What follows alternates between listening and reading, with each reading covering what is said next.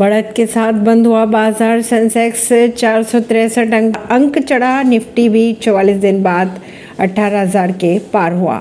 शुक्रवार को सेंसेक्स अंकों की बढ़त के साथ इकसठ हज़ार एक सौ बारह दशमलव चौवालीस अंकों के लेवल पर पहुंचकर बंद हुआ। वहीं अगर निफ्टी की बात करें तो चौवालीस दिन बाद अठारह हज़ार के लेवल को पार कर गया और एक सौ उनचास दशमलव पंचानवे अंकों के उछाल के साथ अठारह हज़ार पैंसठ दशमलव अंकों के लेवल पर बंद हुआ। खबरों के अनुसार अदानी सीमेंट इंडस्ट्रीज़ लिमिटेड ने हॉलसीएम लिमिटेड की भारतीय इकाइयों को खरीदने के लिए वैश्विक बैंकों से लिए गए एक बिलियन डॉलर के ऋण को कथित तौर पर चुका दिया है।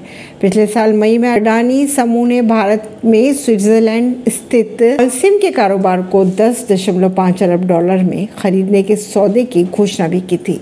ऐसी ही खबरों को जानने के लिए जुड़े रहिए जनता सरिश्ता पॉडकास्ट से। परवीन दिल्ली से